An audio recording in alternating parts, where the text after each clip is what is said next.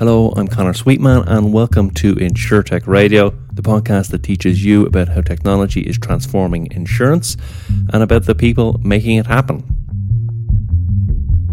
As usual, we're brought to you by InsureTech Ireland. Visit our website, insurtechireland.org, and while you're there, sign up to our newsletter, which we send out every week with three nuggets about the InsureTech ecosystem. This week, my guest is Robin Kiera. Robin is probably one of the best known insurance experts globally. And if you follow him on social media, you'll know why. He's got over 80,000 followers and he reaches millions of viewers every month. We have a great conversation and you'll get some really good actionable tactics that you can put in place straight away. We talk about how to use technology to scale the effects of good salespeople and underwriters. We talk about how to manage yourself and your teams in this new remote post COVID world. And then, if you hang on to the end, I ask Robin what he would do if he was made CEO of a major insurer. Robin, you're very welcome to InsureTech Radio. How are you doing today? I'm fine. It's a beautiful summer day in Hamburg. I thought maybe we might start with just the origins of Digital Scout. You said it's a blog that blew up. Can you tell me the moment when it blew up? Yes, I actually can. It was an article uh, by uh, Moritz Finkelnburg a few years ago where he named me one of the influencers to follow in Germany. And at that point, I actually needed to look up what an influencer is and if it was an insult or something good. But it turned out to be something really, really good. And Moritz and I became friends uh, in the years to come. Uh, and that was one moment where I thought, well, I'm working hard on social media. We are putting content out. I'm giving talks. And that was a point where I see, oh, people actually listening to the, what, what I'm saying. And that was really exciting. And from that, things took off. Let's have a chat about using modern technology to scale the effects of good salespeople. And I was hoping we could also chat about how we could scale the effects of good underwriters, good brokers, good yep. claims people, and a lot of the personal skills that people bring to those roles. How can we scale those effects? Um, so I think that's something that people in the industry are very interested in. So, what, what are your initial thoughts? My initial thought is that sales, this is insurance sales, B2B sales, actually all sales has a big problem, and that's bad timing. I cannot count the times when I called a client at the beginning of the year, and then I called him back at the end of the year and said, "Oh, Robin, nice that you're calling me again. I just bought a house," and uh, he explains what he did and how excited he is. I'm like, "And why didn't you call me for the mortgage?" You know and now we're talking about a 50 buck policy but i would have loved to have the 10k with you. And i think that's a big problem bad timing. And i also know a lot of tech companies that want to sell software for example that you know are just not there. They're not known. They're not called. They're not there on the mind of the client. And what i always say good salespeople they need to do actually three things i think. They need to first know the customer. What does it mean? You need to know the desires, the needs, and especially where their attention is. Where are they and what kind of content do they consume? And the big difference is between what do they say where their attention is and where their attention truly is. I cannot count the times where people say, "Oh, they read 50 books a year because they heard it, you know, Elon Musk say," or that they don't do it. On talks, I sometimes, when I know the crowd is fun and culturally, does show that I, I show a logo of, uh, you know, a, uh, adult sites and say, "Who knows this logo?" and nobody says anything. I say, statistically, seventy-five percent of this room were there yesterday. But again, it's not about to make people feel bad. It's about to underline that what people tell you and what people do is different. And when you want to be there where your client truly is, it does not help always to listen what he says. You need to watch what he does. Also, good example. A lot of people are buying insurance magazines, or people say they have their insurance folder in order but they don't have it truly. And, and that's a big difference. And that's why you need to be there where your client truly is. And um, yeah, we have, um, I think, three brackets uh, what you need to provide your clients knowledge about risk, about policies, about life, about helping them. And the second one is really helping them, helping them with building up wells, securing, you know, achieving their goals, and not just selling a product. And also entertainment. And that people want to know what you did on your weekend. They want to know about your hobby. They want to know what you're doing, who you are, and also share share that with you. And the third thing after know your customer, communicating, the third one is do it. I think attention hacking or the way you you know try to become on the radar of your client is actually part of your sales job you know um, and we some we do large scale projects and there are a lot of salespeople that do not want to do it out of various reasons And I always say, what would you do if you have a colleague that says, I do not want to call the client? And everybody says, yeah, that's not a salesperson. You cannot work here. I said, exactly that. Attention hacking, producing content, being on the radar of your client, that's something that belongs to your sales job from 2020 on.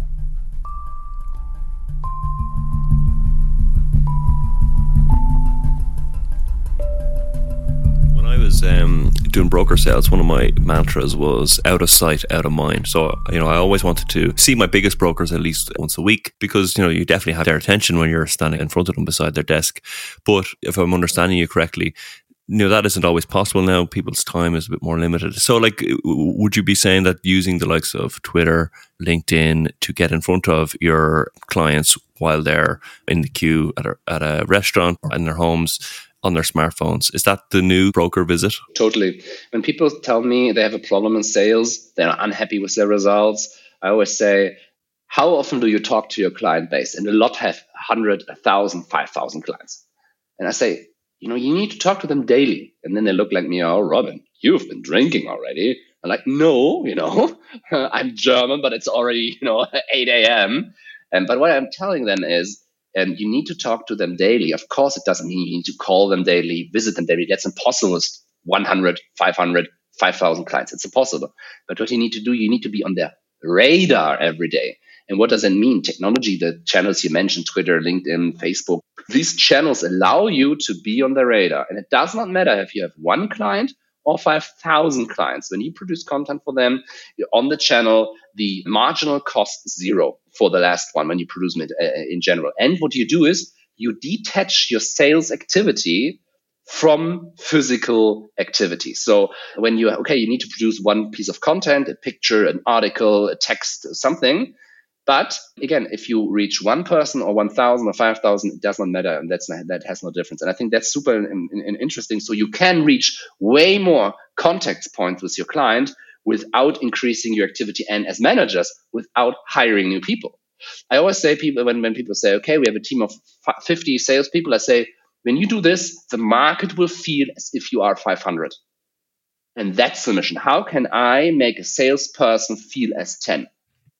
And I think that probably is it even dis, has a disproportionate effect in insurance because no one does this stuff. Not yet. A few are, um, and um, and a few are beginning with that, uh, and uh, and the results are staggering. Let's imagine that we're running a sales training course for this new type of underwriter or, or salesperson. And, uh, you know, it's a team of, say, five, ten people. They've all gathered in a hotel conference room for the day. What does the agenda for that training course look like? That's a good one. The first one is that um, I would try to understand their business, their clients, and everything. So, really sit down. They should talk. How does their day look like? What do they concretely do? What are client stories? What are complaints? What are objections? What are losses? When did they lose a large client? When did they win a large client? And then we go a little bit into that because the overall strategies, how to be successful in sales, I think are the same in the last 10,000 years uh, but it's you know technology that adapted that. And the second thing, uh, what I would do um, after like an hour or two is really also share some stories from me, from clients. Maybe would get some clients on board that you know come with a Zoom call or something and share what the effect that had. Because uh, you can have an old salesperson, a young salesperson with definite ethnic or cultural differences or, or backgrounds. But one thing all salespeople, all salespeople wake up in a workshop when you show them how they can make more money. I mean, everybody is open to that. Not everybody, but a lot are. And then we would really go through a concrete plan. What would you need to do in the next 12 months to implement that? How would your daily, how would your week, your typical week look like? What would you need to do on Monday, Tuesday, Wednesday? And then you have a new, client, then you have a prospect. Then we would set up sales funnels. Yo, what do you do on day zero, on day three, on day five, and combine digital and analog things. Maybe it can be when you visit a client or potential client the first time that you, you know, you write them a WhatsApp on the same day. You send them a mail on day three.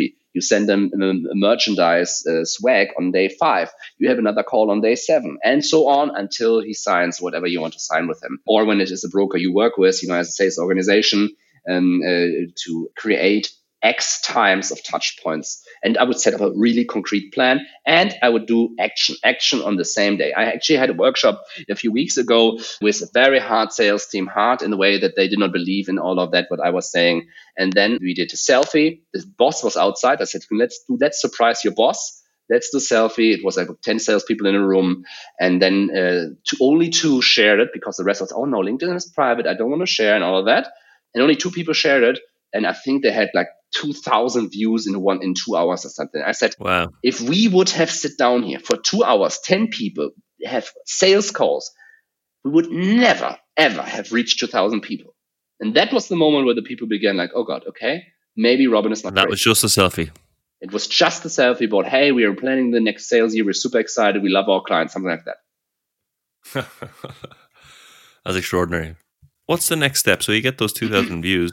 How do you convert even one of them? Well, what you do with this outside communication is, again, two, I would to see two levels of content. One content is for existing clients and sales funnel. The other one is for getting new leads. That would be something for new leads, I would say. Um, and then you, if you do this for a long period of time, what happens is people start to call you.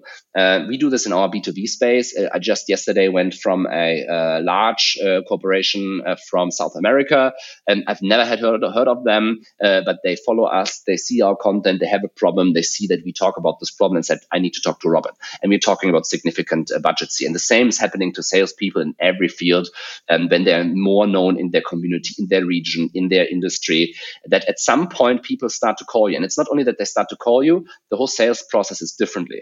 The sales process is when you suddenly then speak to these people, they speak with you as if they would know you very, very well, even though you, they don't. They start the point, you shorten the sales cycle, you accelerate the sales cycle because you have a different level of talking and you increase the sales uh, funnel. Why? Because more people are, are coming to you. But the secret is consistently, you need to do this over a course of time. A lot of companies say, oh, let's do one thing together. I say, yes, nice, we can do that. No doubt about it but it doesn't help you in your core problem. You need to do it consistently over time. And the tipping point is after nine, after six, nine to 12 months. And then the party is on.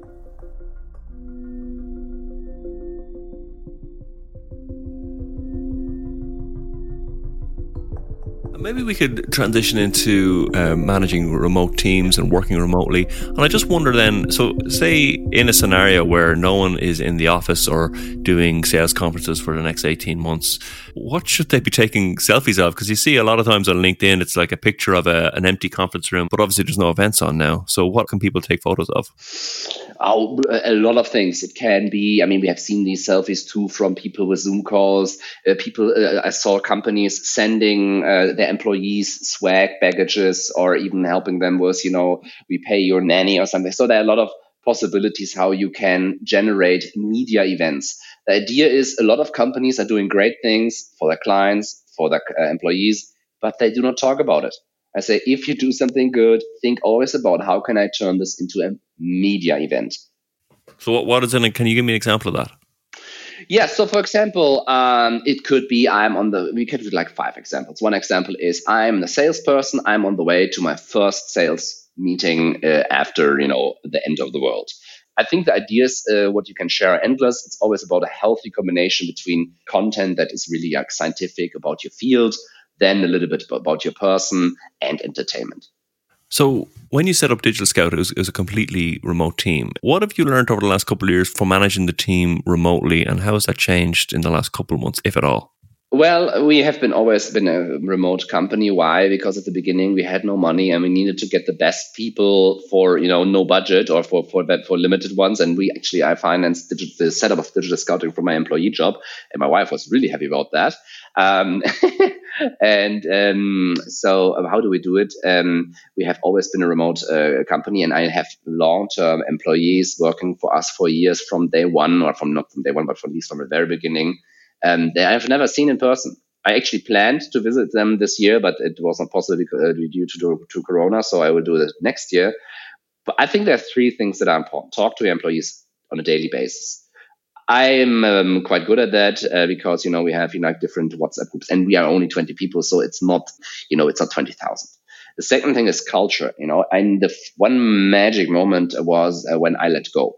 a few years ago or two years ago, I would say at the beginning of digital scouting, I needed to decide that I do cannot control everything. I cannot check everything. I need to trust the people, and I have great people, and they need to make the calls, and I need just to trust them. I, you know, when I also like when when does some when does a person work? And we have since we are a remote company, we have certain IT systems that take screenshots of the computer. I do not look at these things. I think once a year just out of curiosity, but not. I, I do we do not do that.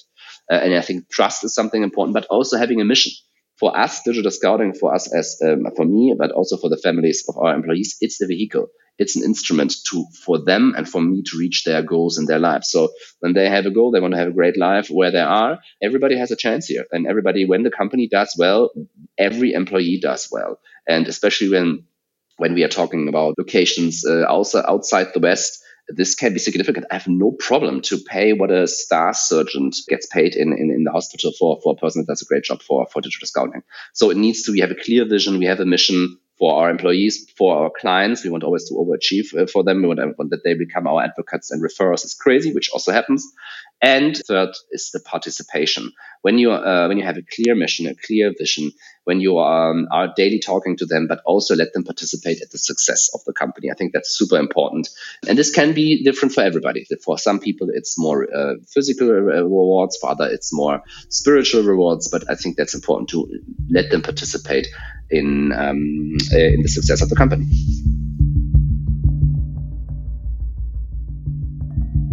I am going to rob a question of yours that you asked Mark McLaughlin from IBM. Yeah. I thought it was a great question. So, you have just been the, appointed the CEO of an uh, incumbent insurance company, think the biggest insurer you can imagine. What does your first 90 days look like? My first 90 days uh, uh, look like uh, ruthlessly doing the right things. I think the first 90 days I would not waste in examining and analyzing. Um, I would do that actually before I do the job uh, I would really build up a great team. I would be ruthlessly in with my uh, upper management, ruthlessly with my middle management. I would get outside leaders. I would uh, go actually to Google, Facebook, Amazon, IBM, sorry, IBM, uh, and try to poach their greatest talents and to really build up a world class rockstar team. What you need also to do is to have a clear vision if I'm the, the, biggest insurer, I would say I do not only want to dominate the industry, I want to dominate the world. I want to kick off Apple and Google and Facebook from the throne. That would be just, you know, just to be bold. I would be very bold, but also do the work, you know? so be bold, have a mission and vision, ruthlessly be with the team. Because when you hire and, and get great uh, uh leaders, they always pull people with them. Uh, and that's also something I would expect, by the way, from them. Yeah. And then I would differentiate my resources into two categories. One that need to really uh, optimize and run the current system, the current business model. And then I would invest heavily into uh, doing the right thing uh, to be there in five to 10 years where we want to be and also think outside the box. I know that's a stupid buzzword I cannot hear anymore, but it's really like that. Uh, where can we get additional additional revenue streams from? And by the way, this is a big problem in the insurance industry the insurance industry is a one trick pony. Sorry, uh, we are selling insurances. Uh, we know uh, it's insane. It's super risky. And then they say, oh, Robin, we don't want to do risky things. I say, what's riskier than having one product that is replaceable and that's digital and that's not physical? That's insane. We need to, you know, uh, increase our, re- uh, not only increase revenue, but we really increase our revenue streams, especially when we know so much about clients that Google and Amazon not yet know. Um, and so that about three steps. Leaders culture, mission, vision, and then the two steps in operations and into strategy and preparing for the success of tomorrow. Love that. I think that's a great place to end. Robin, thanks very much for joining me. Thank you very much for having me on the show. Thank you for listening. Don't forget to subscribe on Apple, Spotify, or wherever you get your podcasts. You can find us on LinkedIn and please visit our website, insurtechireland.org. See you next week.